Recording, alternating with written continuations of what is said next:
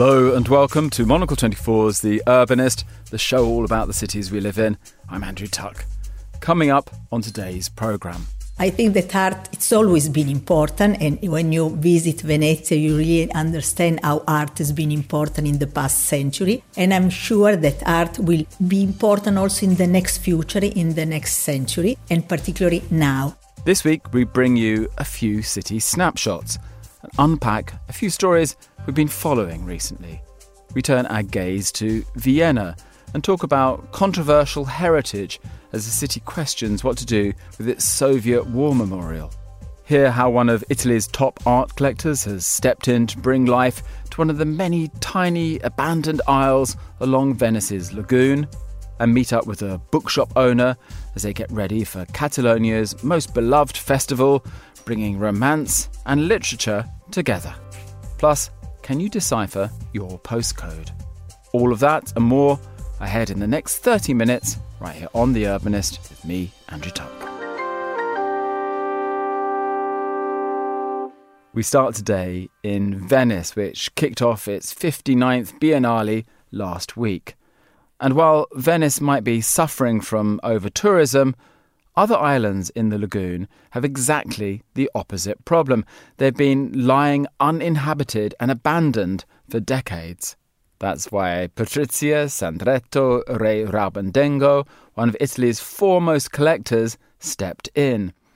After buying the island of San Giacomo in Paludo with her husband Agostino, she has decided to open the latest outpost of her foundation there, refurbishing derelict gunpowder warehouses and turning them into exhibition spaces, artistic residences, and a laboratory by renewable energy company Asja. Monocle's Chiara Rimella had a chance to visit this unique island during our coverage of the Biennale and met up with Patrizia to learn more about the project and about bringing life to a different part of the city. Some years ago, with my husband Agostino, we saw this island and we decided that this could be our dream. And so we decided to buy the island. And from the beginning, we had clear in our mind that this have to be a place in which we can together our love that is art for me and renewable energy for my husband that is a company of renewable energy. And so we decided to give a new life to this uh, small but fantastic island. It's an island with a lot of story. It was a monastery. It was an orchard place in which uh, fruit and vegetable used to grow. It was also destroyed during the napoleon period the monastery and became a garrison and was used. Eh, we can see there are still now the traces of the gun-powered warehouses, and so we decided when we saw the island was really full of trees, full of everything, but we understood that could become a dream. And so we started to work in order to reorganize the life on this island. Now there are three big buildings obviously now they are just the traces of the building, and uh, one of them will become a space for art. The other one will become residencies for artists, curator, friends, and the third one will become our house. So the idea is that will be like a big community in which uh, artists, curators, theater, and every people connected to art, but also scientists, also people connected to ecology, about sustainability. They will come, they will stay with us. So a big community in order to create, to live together in an isolated place, but a place surrounded by fantastic places. There is the island of Murano, Burano, and Venezia, Sant'Erasmo. So will be a place for peace, for love, open to public. So the place will be open, not every day, but uh, during Biennale, during cinema, during architecture, and so on. So a dream that finally started to become not dream but a true. How do you think art can play a role in bringing life back to the city and to the lagoon. We know that Venice has a problem in terms of people who actually live here. So, do you believe in the power of art to actually have an urbanistic effect also? I believe so. I think that art it's always been important and when you visit Venezia you really understand how art has been important in the past century and I'm sure that art will be important also in the next future, in the next century, and particularly now. Now it's a very difficult moment. It's a very pandemic was big problem. Still, we have the problem of pandemic, but pandemic also let us now understand that maybe it's important not only to live in the big city, small spaces, but it's also important to live outside. And I think that an island like that, it's so important in that direction. As, for example, in Guarene, where we have the other, Guarene is in Piemonte, a small uh, village near Torino, in Guarene, where we have the first venue of the Fondazione, and we have a big park, and we decided to start to install works, to commission artists to create works to be installed on the park.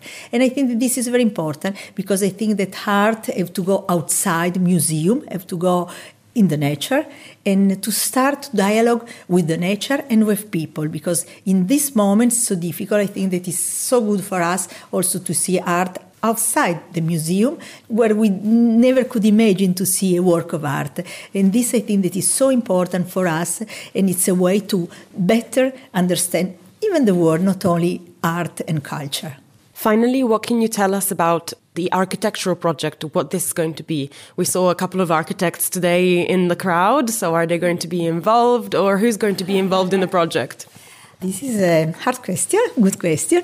For the moment, Agostino me, with our uh, engineers, architects from Asja, Asja Ambiente, that is the company of Agostino, we work in order to receive all the permission, to have all the permission from the, the municipality, from the sovrintendenza, because obviously in this island, every stone have to be considered and used in the right way. And now, now finally, we are in a good moment. We start to have all the permission ready to, in order to start to realize the building. And it's true, you say the truth. Today there were different architects on the island. We are thinking about, we are start to discussing with some of them, and really I hope really soon to be able to give you the name of the architect that will work with us in the rehabilitation of this island. We already started with the landscape architect, is Antonio Perazzi, is an Italian architect that is already started to work. In fact, we, we see close to where we are, there are 15 trees that we decided to plant in memory of uh, Jerzy Grotowski, that was the famous director of theater that was the curator also in 1975 of the Venezia Theater Biennale, and he used the island to performance to play Apocalypse is a very important play of him.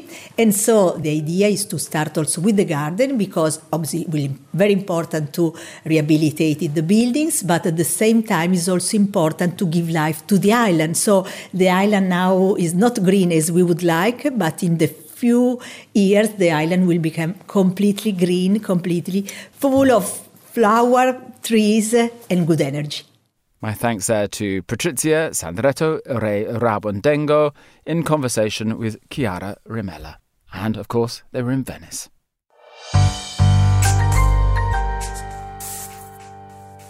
Now, the massive Soviet war memorial in the centre of Vienna has always attracted controversy. It's been bombed, daubed with graffiti, and was once part of a murder scene. Built right after the Second World War, it celebrated the Soviet troops killed liberating the city, and its protection is enshrined in the Austrian State Treaty of 1955 that gave the country independence. But since Russia made its first advances in Ukraine in 2014, the monument has become a site of protest against Russian aggression. So, what does the monument mean for the city today, as the image of Russia has shifted firmly from that of liberator to occupier? Monocle's Alexei Korolyov in Vienna explores the question. Many Austrians welcomed Hitler as he annexed their country in 1938. But after the war, Austria described itself as a victim of Nazism rather than its ally. And the Soviet memorial in Vienna was seen as confirmation of this. Uh, this was also perceived that way by the international community, both during the war and after the war. Wolfgang Müller is professor of Soviet and Russian history at the University of Vienna. And uh, the monument was also part of a general agreement, one might say. It was the Austrian government who was standing there uh, when it was inaugurated. It was also all four Allied powers who were also present. So this was uh, a consensus that it should pay respect to the liberators, to uh, the Soviet army on the one hand side and to the Western allies on the other side.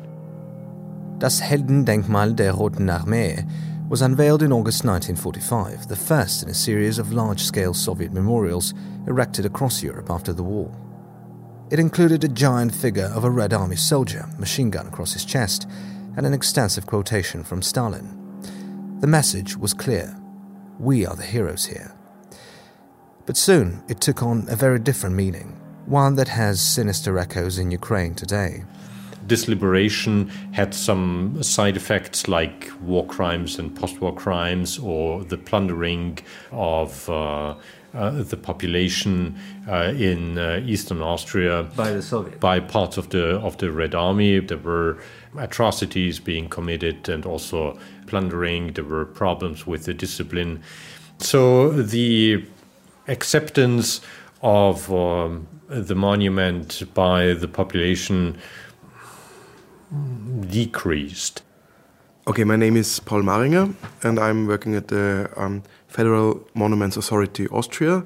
When I was in the primary school, our teacher told us that this is the monument Austrians are thanking the Russians that they left Austria in 1955, which is actually not true yeah. because it was uh, built in 1945. They told us this is the last uh, soldier that left Austria, which is all the way around. Yeah. So, um, and it's very interesting because um, it, it, got names uh, also like the, the monument of the uh, unknown uh, looter, uh-huh. plunder Still, do you think there is an element, even today, uh, among the Austrian public, especially with this monument, that Russians are liberators?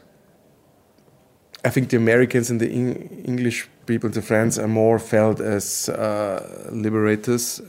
The Russians always were, were felt more than occupators, and there was a fear, but, but this fear is also because of the Cold, Cold War, War and, and of the development after uh, 45 and that's why it. Um, I think it was more uh, negatively felt.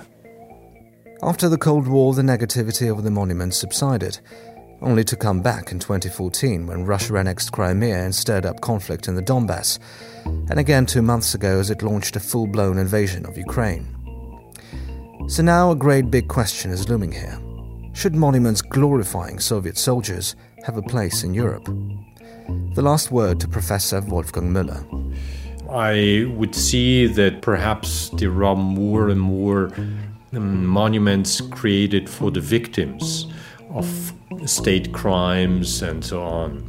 So these are not the usual or the classical monuments for the victories. I think it is very important what is being commemorated, who is being commemorated, and how. For Monocle in Vienna, I'm Alexei Korolyov. The 23rd of April is a date that holds a special place for Catalonians, as every year they celebrate the festival of San Jordi. The date is shared by two traditions World Book Day and Valentine's Day. And this confluence results in partners, families, and friends exchanging roses and books to celebrate love and literature in equal measures. To find out what is behind this rose tinted, literary themed day, our contributor, Hester Underhill, spoke with Maria Valencia from the Barcelona bookstore Libreria Finestres as they were gearing up for the festival ahead. Let's listen in.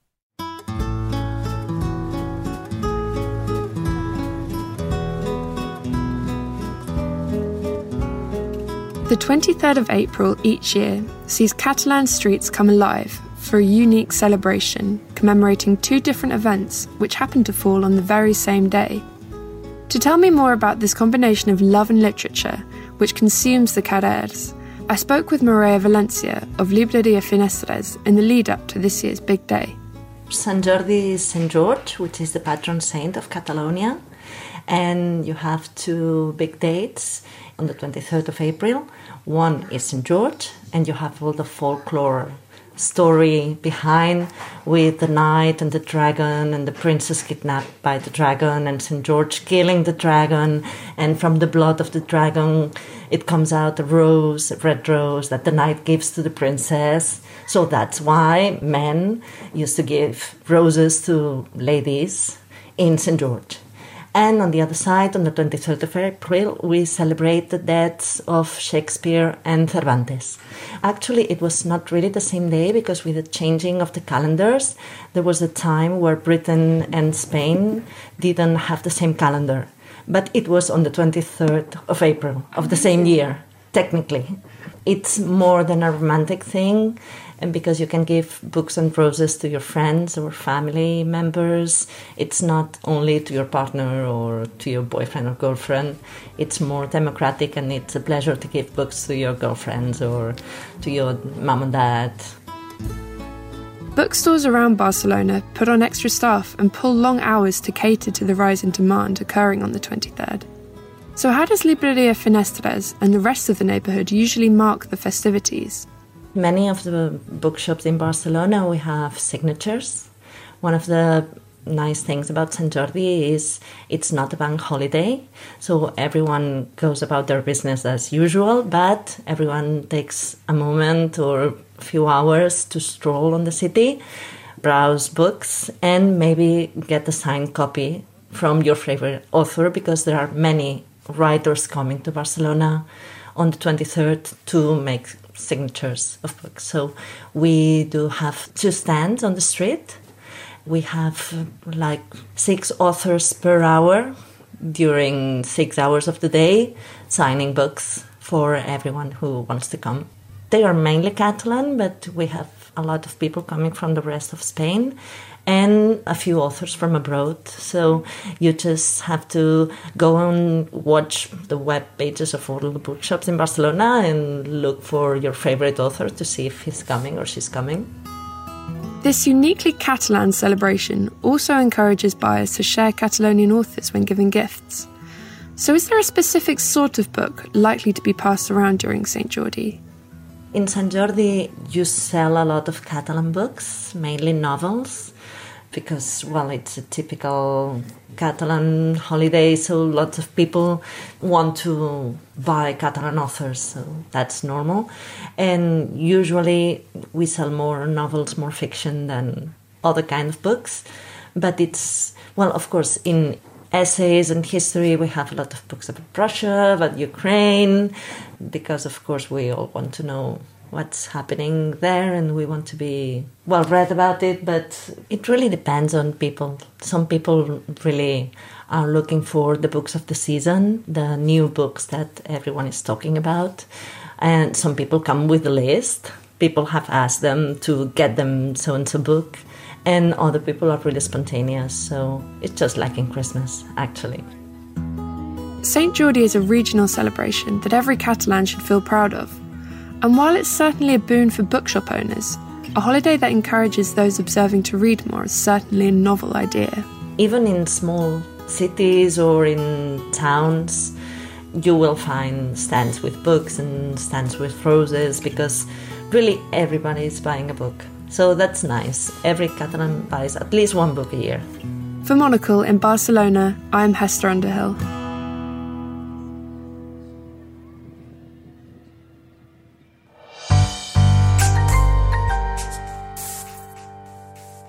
The logistics behind how our mail gets from the postbox on the corner to someone's doorstep is one of those city machinations that we don't often think about. But the way our mail gets sorted and distributed to the right places comes largely down to a series of letters and numbers, or what we refer to as the postcode. The London Postal Museum's new exhibition, Sorting Britain The Power of Postcodes, details not only how post is processed and sorted, but also how the humble postcode came to be. Our contributor, Rachel Pells, caught up with Chris Taft, the curator of the London Postal Museum, and sent us this report.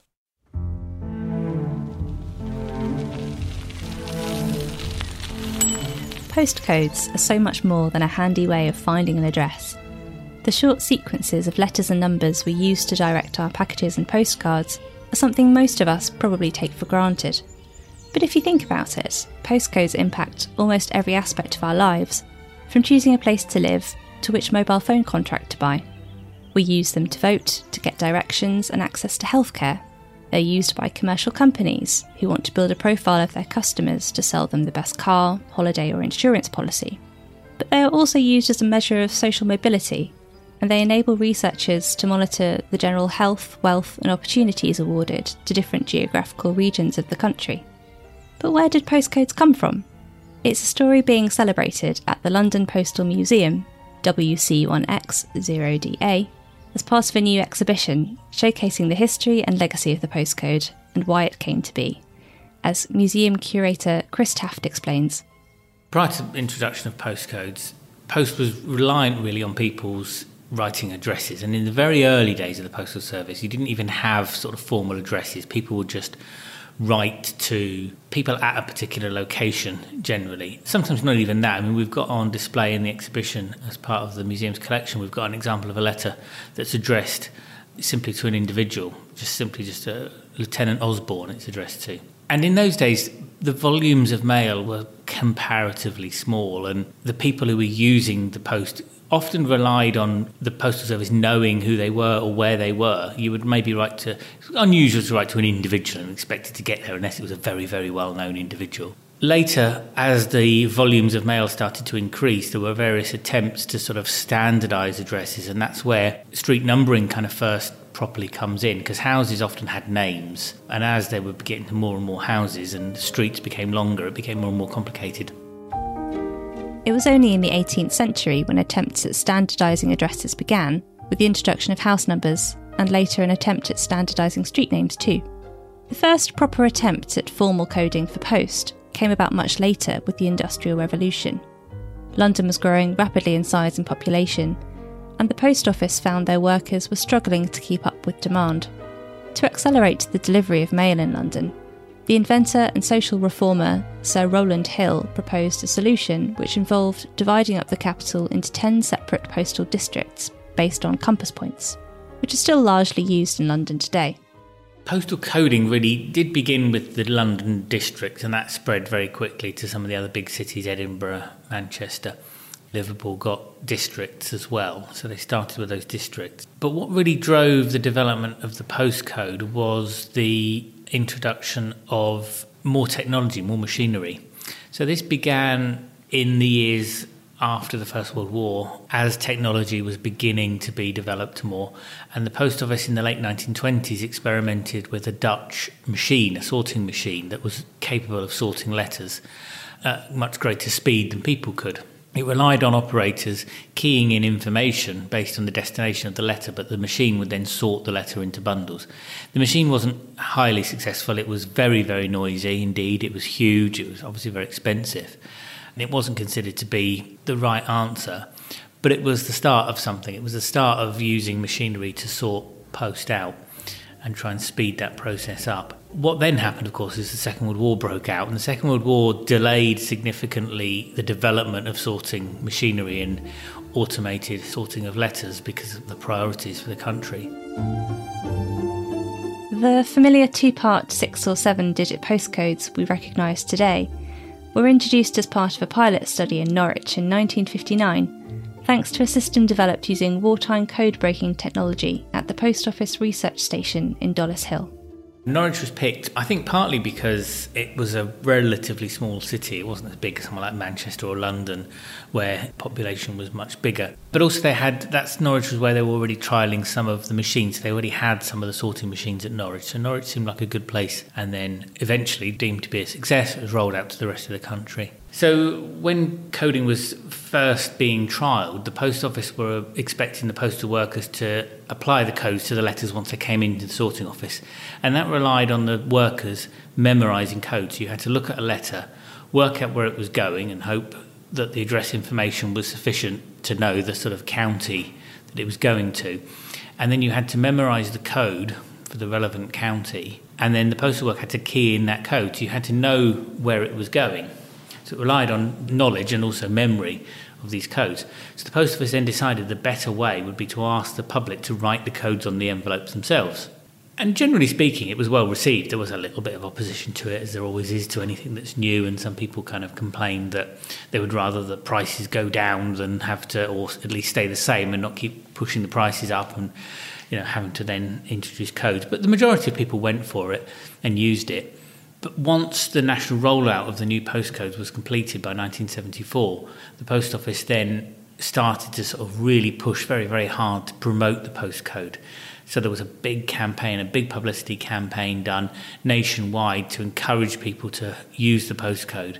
And that culminated really in the development of a, a little character called Poco the postcode elephant, a little pink elephant with a, a knot tied in its trunk to help it remember its postcode. And so this character was used to then help promote the postcode to everybody. And that was prevalent from the 70s, mid 70s, right through to the early 1980s. And by the mid 1980s, the post office sort of felt that that campaign had done its job and they continued to promote the postcode but by then people were generally speaking using it so they kind of felt it had done its job really Today, technology has advanced to the extent that we have more and more ways to divide up the country into sign location points using GPS and apps on our phones.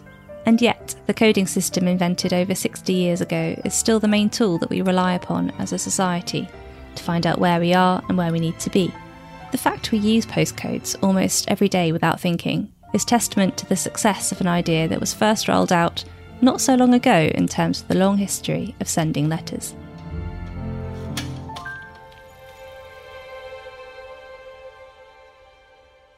My thanks there to Rachel Pells for that report.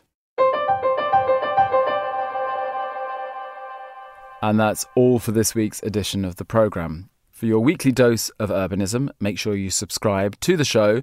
New episodes of The Urbanist are out every Thursday, and our sister show, Tall Stories, every Monday.